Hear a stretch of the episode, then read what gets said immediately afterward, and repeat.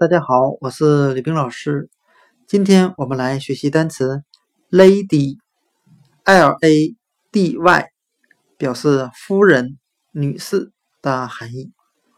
我们用谐音法来记这个单词 lady，它的发音很像汉语的累地，劳累的累。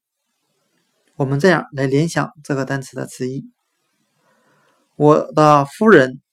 既要上班工作，又要照顾家庭，她是家里最劳累的人。